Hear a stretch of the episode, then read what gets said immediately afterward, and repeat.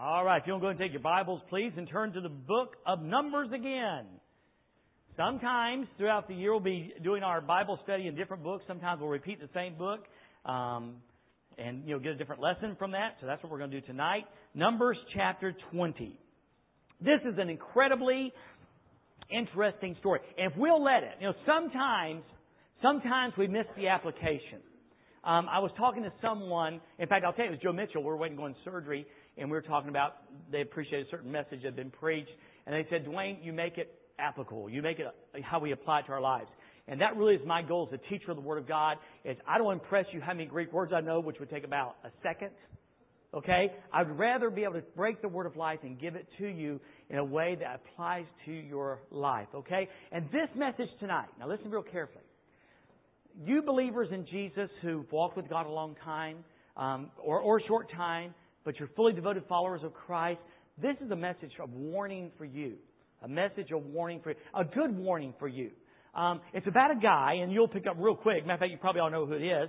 This is about a guy who was faithful with God for forty years. For forty years. He, he went through, oh my goodness, leading a people that often rebelled against God and often rebelled against Him. He led this people on a journey to the ultimate promised land. And then, on the brink, in the in the, in the forty-year journey, in the fortieth year, he sins in such a way that God says, you can't go in. Think about that. forty years of faithful service.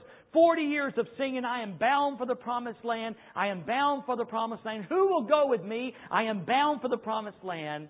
And the fortieth year, he sins in such a way that God says, you can't go. And you know what's crazy? It was because of a bunch of people. It was because he got drug in with somebody else's sin. And you're going to discover it's awful easy to do in this world of sin that we live in. When someone else sins, it's awful easy to get pulled down with them and create a sin. If someone offends you, to sin the sin of anger. If someone offends you, to sin the sin of unforgiveness. To a certain circumstance overtakes you that involves other people, and you get bitter in the process. And you become a sinner yourself in the sense of being drugged down by their sin. Who are we talking about? We're talking about Moses. We're talking about Moses. In Numbers chapter twenty, the story goes something like this. Now remember, I'm going to show you in just a moment, but they're in their fortieth year of the journey. Okay, we're there. We're in chapter twenty-one this morning. We just backed up perhaps a month is all. Okay? All right, the Bible says the entire Israelite community entered the wilderness of Zin in the first month, and they settled in Kadesh. Now Kadesh, they had been to Kadesh before, and they returned in. Kadesh was an oasis. Okay? And it was a place, obviously in the desert, where you could go and you could almost always find water. Okay? It seemed logical, watch this now, as a leader, if you had two million people, where would you lead your people? To a place where there's water. That just makes sense. All right? So he turns the people and they land at Kadesh. So they settled there. Miriam died and was buried there. Now who's Miriam? Miriam is Moses' sister. Okay? And she died. All right. Now, in, in Numbers thirty-three, thirty-eight, and again, I've got these typed out for speed. Okay. The Bible says, at the Lord's command, Aaron the priest, Aaron is Moses' brother. Okay. Aaron the priest climbed Mount Hor and died there on the first day of the fifth month in the fortieth year after the Israelites went out from the land of Egypt. So, so Aaron dies in the fortieth year. Moses dies shortly after Aaron, and according to what I read in our commentaries in the Greek structure, or excuse me, the Hebrew structure, there is no way that more than a few months could have passed between chapter twenty and chapter thirty-three. So within a few month period, at the end of the journey, Miriam dies, Aaron dies, and finally Moses dies. All right? So that's the setting that we have. For forty years, they followed God. They're on the edge of the promised land after wandering around the desert for forty years. The Bible says then, there was no water for the community. Okay? Now again, the leader did what was logical. He went where there should have been water, but he got there and there was no water. At that particular time, Kadesh had dried up. But this, and all some people need is an excuse. Let me say it again. All some people need is an excuse.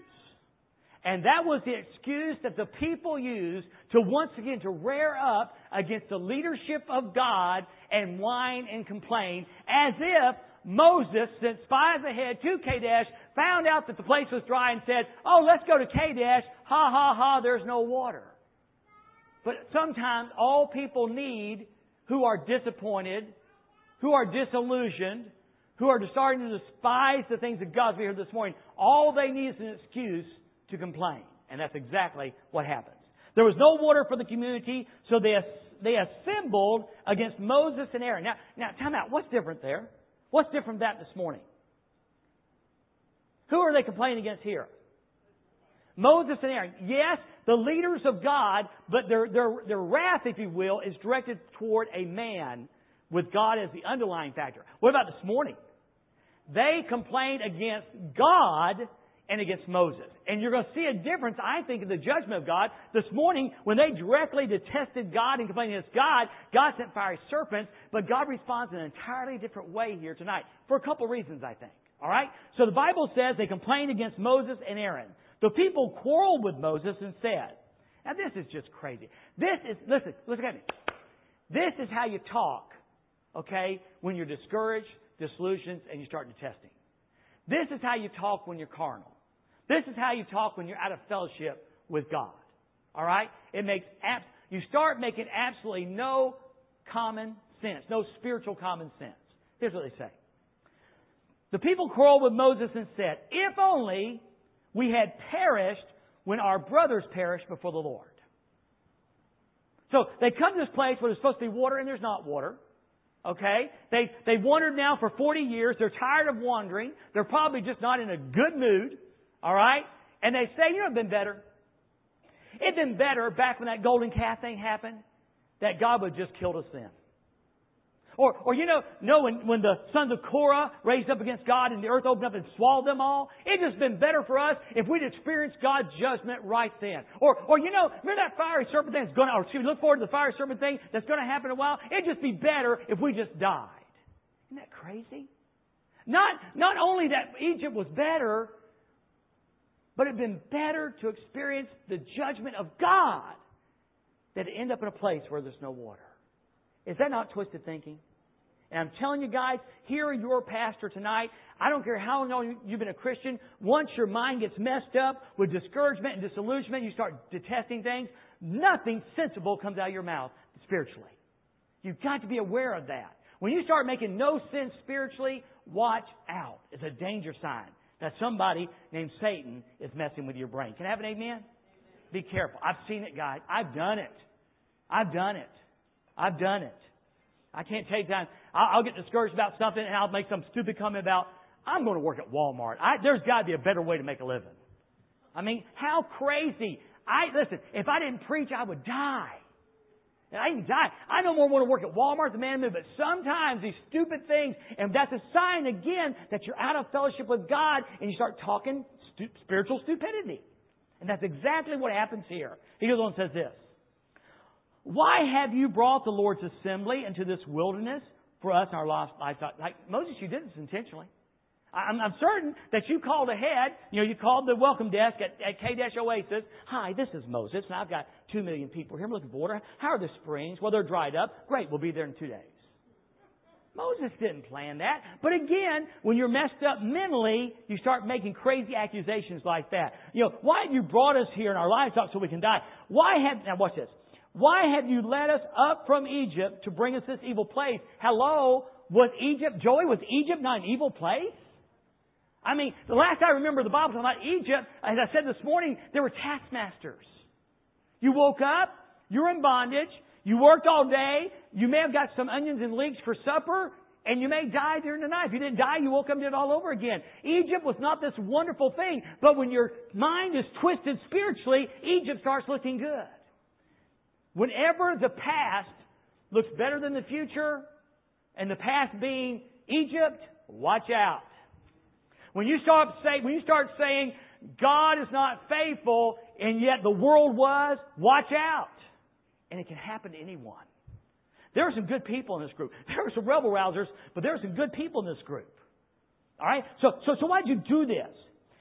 It's not a place of grain figs, vines, pomegranates, and there's no water to drink. Now, I don't know if A, they're talking about Kadesh. And again, Moses could reply and go, guys, I didn't know. I mean, logic tells you you go to an oasis for water. Or if they're talking about the wilderness. I mean, I mean, if they're talking about the fact they've been wandering around the wilderness for forty years, if this place replies to forty years of wilderness wandering, it's like Moses could go, uh, duh, that's why they call it wilderness. Of course. See, once again, this is not heaven. This is the world. The best life comes in a place called heaven. If you look for your best life now in the sense that everything's good, all things work good, you're going to be disappointed in God. It's just going to happen.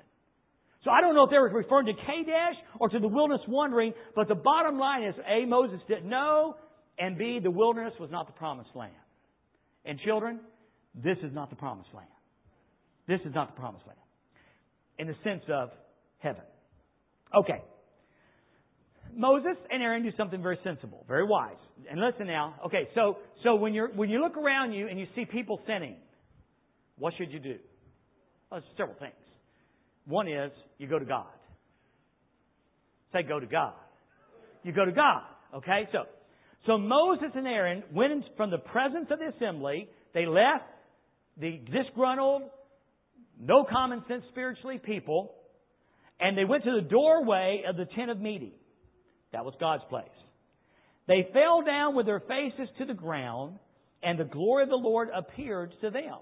Now, again, according to the record that we have here, you don't. Moses doesn't even go, God, they're at it again. They're at, these people, I tell you, God, I just don't get it. I don't understand it. They just can't trust you. They don't trust me. They don't da da da da. Oh God, oh God, oh. God. There's nothing. They fall down, and like God already knew. Here's what he says. The Lord spoke to Moses, hey, Moses, take the staff, the one from the beginning, the one, the shepherd's staff that they brought with them, the one that budded, the one that he smacked the Nile with, turned to blood.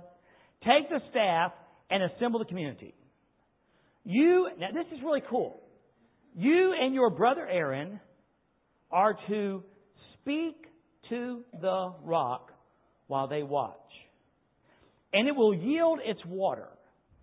You will bring out water for them from the rock and provide drink for the community and their livestock. Now, of course, isn't this incredibly different, Deborah, than it was this morning? Isn't it incredible? You know, first off, God sends this fiery serpent, you know, and people are dying. And yet, almost in a gentle way, God says, okay, this is what you need to do. Now, I might be, I don't want to read anything into the Scriptures. I really try to avoid that. But it almost appears here that God's going to bring glory to himself, but in the process, he sets this up in a way where Moses' leadership will be reaffirmed. Moses is going to be one that speaks to the rock, rock, bring forth water, and it will. And something's going to happen. Hopefully they won't go, oh, wow, Moses is God. We don't want that to happen. But it's really cool that maybe, just perhaps, that they'll go, you know what? Moses must be a godly man. Maybe, just maybe, he didn't bring us to Kadesh, a dry spring, on purpose. It seems like God is ready, preparing to understrengthen, to gird, to gird and strength Moses. Would you agree with that? Do you see that in there? It seems to be. Now, this is what's really cool. Watch this. In, in First Corinthians, and we're going to go there in a minute. I just want to grab a nugget right now. In First Corinthians ten four, we read these words. Talking about the children of Israel in this instance. And they all drank the same spiritual drink, for they drank from a spiritual rock that followed them, and that rock was Christ. Paul thought that in some manifest way that the rock represented the Lord Jesus Christ, and that rock went with them. God was with the children of Israel. In fact, Jesus was with the children of Israel. The Holy Spirit was with the children of Israel in manifest ways through a pillar of cloud or through a rock the entire time they were in the wilderness. God didn't lead them. And what does he tell Moses to do? Now stay with me. Talk to the rock. What do you do when you need God to do something? You talk to the rock. Come on, children. Get a little nugget here. You talk to the rock. You go and you say, Father, in Jesus' name, I plead. You talk to the rock. And in talking to the rock, who gets the glory? God does. Have you ever heard the term, she is a prayer warrior? He is a prayer warrior? This is, that's a beautiful picture of this. When, when a man or woman of God in desperate straits learns to talk to the rock, God gets the glory, glory, but people go, he's connected with God. And when you're in trouble, who do you find? A prayer warrior. Come on, a prayer warrior. Do you see the connection there? It's beautiful New Testament typology. That God calls us to prayer, talk to the rock. He'll get the glory in the situation. But your your position as a follower of Jesus Christ is affirmed in the world. And people make a connection. He knows God. She knows God. And when they're in trouble, who are they going to come to? The person who can talk to the rock. Is this making sense? Okay. Isn't that cool? I think that's incredible. So God does this incredible thing. So, we're all set up. And you know, okay, we got it right. Okay. We're going to go out there. We're going to assemble the people. I'm going to talk to the rock. And the water's going to come out. Have you ever read a crowd before? So he assembles the group of people. And remember what they were before? Let me give you a refresher course. If only we had perished when our brothers perished before the Lord. Why have you brought us? Why? Just why? Why have you, why have you brought the Lord's assembly into this wilderness? Why have you led us up from Egypt to bring us this evil place? They ain't changed a lick, folks. They weren't a friendly crowd when he went away, and they weren't a friendly crowd when he came back. And I guess when he got up there and saw them, something didn't go right. Remember all the faith he had in the tabernacle? When God said, speak to the rock. Remember how good the plan sounded? Talk to the rock. The water will come out. They'll make a connection. God gets the glory. And I'll affirm your leadership.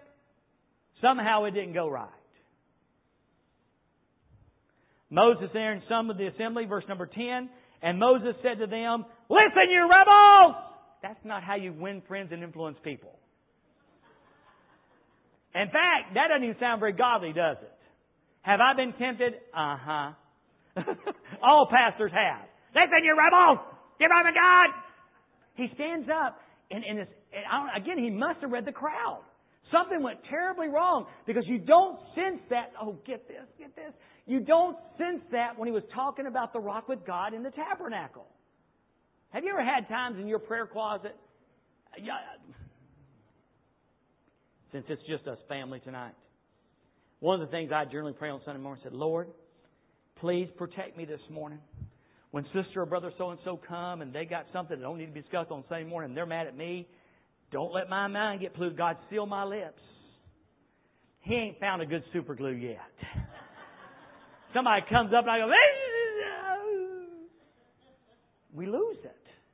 So Moses loses and says, you rebels. Now watch this. There's something wrong with this. Must we bring water? Do you sense something there? Pride. Must we bring... Where's God in this? Do you see God getting glory here? You don't see that. Must we bring water out of this rock for you? Then Moses raised his hand and struck the rock twice with his staff. Now what is that? Well, that's his way, and that's anger. Moses is acting in anger. And then... God, in His gracious mercy, a great amount of water gushed out, and the community and their livestock drank. Now, there's about four things that could be going on here. Maybe all of them are going on here, and we need to learn from each one of them. First off, maybe Moses didn't trust God. Maybe the idea, now come on now, maybe the idea of lashing out sounded better. Between the tabernacle and the people, the idea of lashing out just sounded a bit better than speak to the rock. So he does his own thing. He didn't trust God. What was the undermining, what was the undermining thing this morning? Unbelief. We don't trust God. When we don't trust God, we take matters into our own hand, and that's not, he played God. What does Romans twelve nineteen say? Vengeance is mine, I will repay, saith the Lord. And when, when we see a situation and there's sin involved and we act on our own power, that is sin ourselves. We are supposed to trust God to take vengeance. God was going to take care of the situation His way. Moses decided to do it his way. And then, I say pride issue. I think there's some pride there. Must we? Must we? And last thing is this. If in fact, and Paul believes so, and in fact the rock was some kind of a manifestation or representation of God, and, and living water is fixing to come out. Water that gives life is fixing to come out. And that rock was Christ. And striking the rock, he was striking against God and His way of doing things. Um, now, this is why I want you to take your Bibles and go to First Corinthians ten. On about three different levels, this is a good scripture night for us to just read real quick. Paul writing to the Corinthian church, with, if they're the church that's alike, the modern-day church is probably the Church of Corinth. They were in a very liberal society, a very sexually free society, they, a society with lots of idols. That was the Corinthian motif there, okay? Here's what Paul says.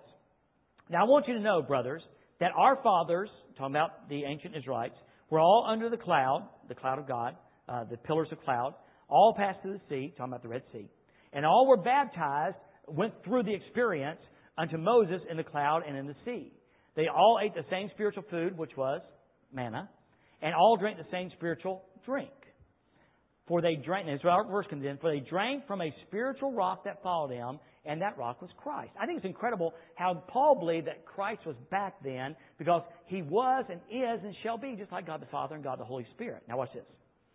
But God was not pleased with most of them, for they were struck down in the wilderness, right where we are in the book of Numbers, which is in the wilderness.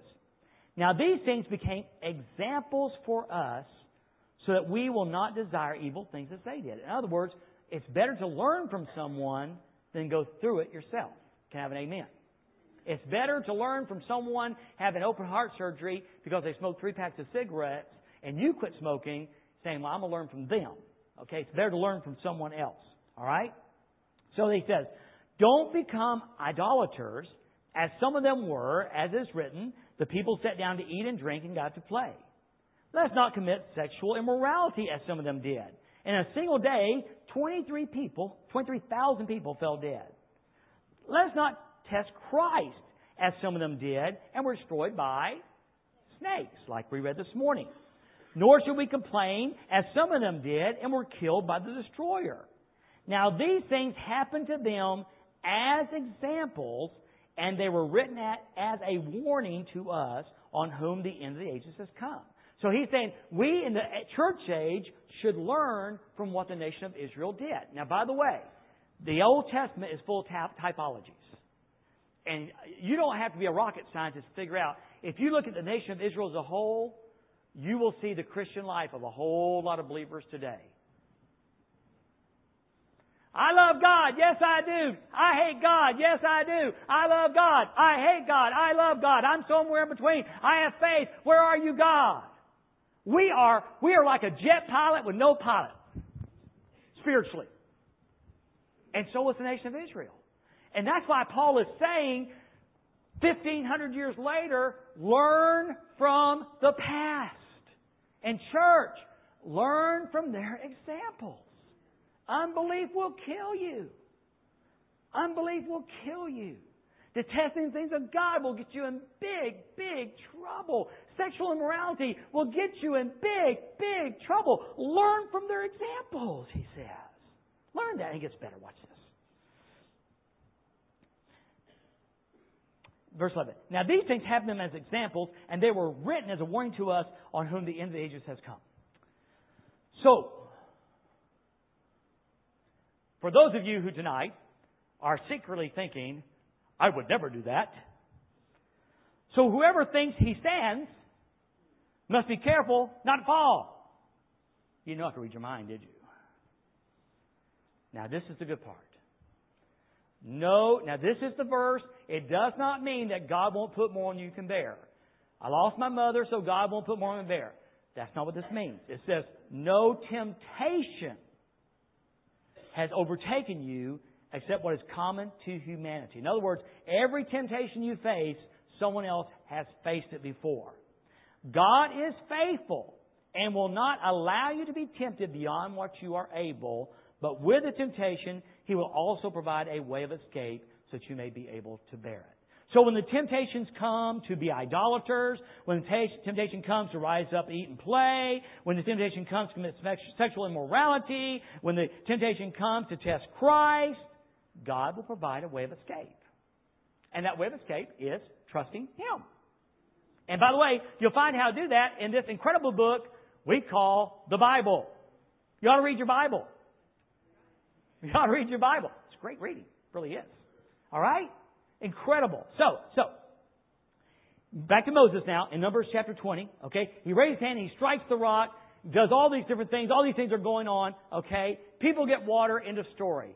Not so fast. Look at this. Look at verse twelve. But the Lord said to Moses and to Aaron. Here it is. Remember, I said one, lack of trust. Because you did not trust me. You tell me trust isn't important. You tell me it's okay for you to say, well, I believe in God, but don't trust Him. You tell me that. It's important to God that we trust Him, that we believe Him.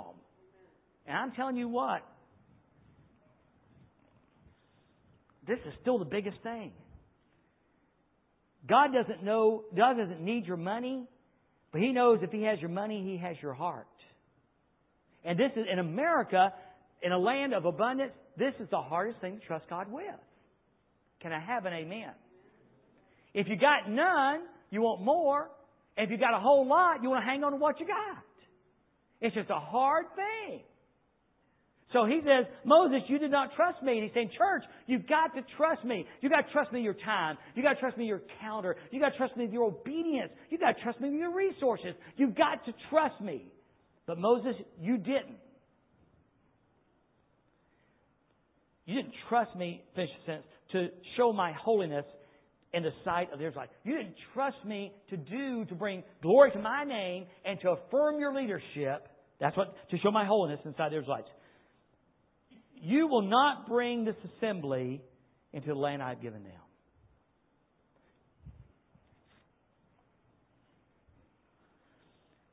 What caused, what caused the children of Israel to spend forty years wandering around in the wilderness? You could use two words. Unbelief. Remember the ten came back and said, giants and lamb, we can't do it. Two said, yes you can, God said we can. They choose, they chose to believe the ten and not the two. So they did not believe. They did not believe God. They, they did not believe. Okay. That's what got them in trouble. What over and over again do we see in the thirty-nine years of wanderings? What got them in trouble? Unbelief. Unbelief. Unbelief. Unbelief. What kept Moses out of the Holy Land? Un- yes, Mary, that's exactly right. In the fortieth year, he sinned in such a way in the area of unbelief that God said, you can't enter the promised land. But Dwayne, he was faithful for forty years. But he was guilty of the same sin that God killed that generation for. And God said, you can't go in. Oh, did he make it to heaven? Yes, because the promised land is not heaven. The promised land for us particularly is the abundant life. Heaven is heaven, and the promised land is here for us. But to enter that, to live in that abundant life, we got to trust God. The reason so many of us are marginally happy in our Christian relationship is because of unbelief. I am telling you as your pastor, and I'll tell me if you want me to throw myself in the pot, the more I trust God, the more the abundant life I will experience, and the more the promised land I will taste. Come on now, children. And the reason we are not is because we are not. Let me say it again. The reason we are not experiencing the abundant promised life is because we are not trusting God. As soon as we don't get our way, as soon as we're not happy, as soon as God's way is not my way, we complain. we get discouraged. We get disillusioned. And if we're not careful, we go right down that path to detesting the very God we say we love. God says you can't go into the promised land. You cannot, Moses, you cannot experience the promised land because of your unbelief. Christian, you cannot experience the promised land if you are a person of unbelief. That's the key. I mean, you can keep, listen, we as believers can keep wandering around here in this thing we call Christianity. Mostly, sometimes happy, sometimes not. Or we can say, okay, God, it's January fifteenth and it's about eight minutes till seven tonight and God, starting tonight, I'm going to trust you. If the Word says do it, I'm going to do my best to do it. And if it says don't do it, I'm going to do my best not to do it. And I'm going to do it by your power and your strength. I'm going to choose to obey you. I'm going to choose my master. I'm going to choose what world I'm going to live for. If my husband sins against me, if my my wife sins against me, if my bro- boyfriend sins against me, if my boss sins against me, I I will not be drugged down into their sin. I choose victory. That's what I'm talking about. That's what I'm, we allow so often the sins of people to drag us down into the cesspool with them. And you may not have the sin of that person, but when you when you disbelieve God and don't follow God in dealing with that sin, you're just drugged down the cesspool with them. Hugely important.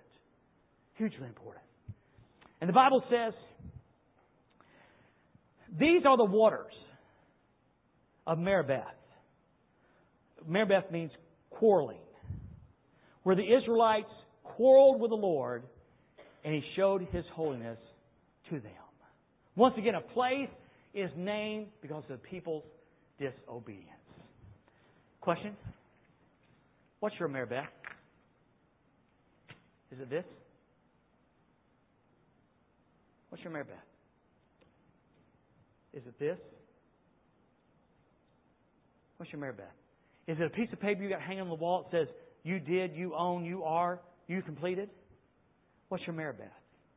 What is it in your life that you're quarreling with God about in exercising unbelief?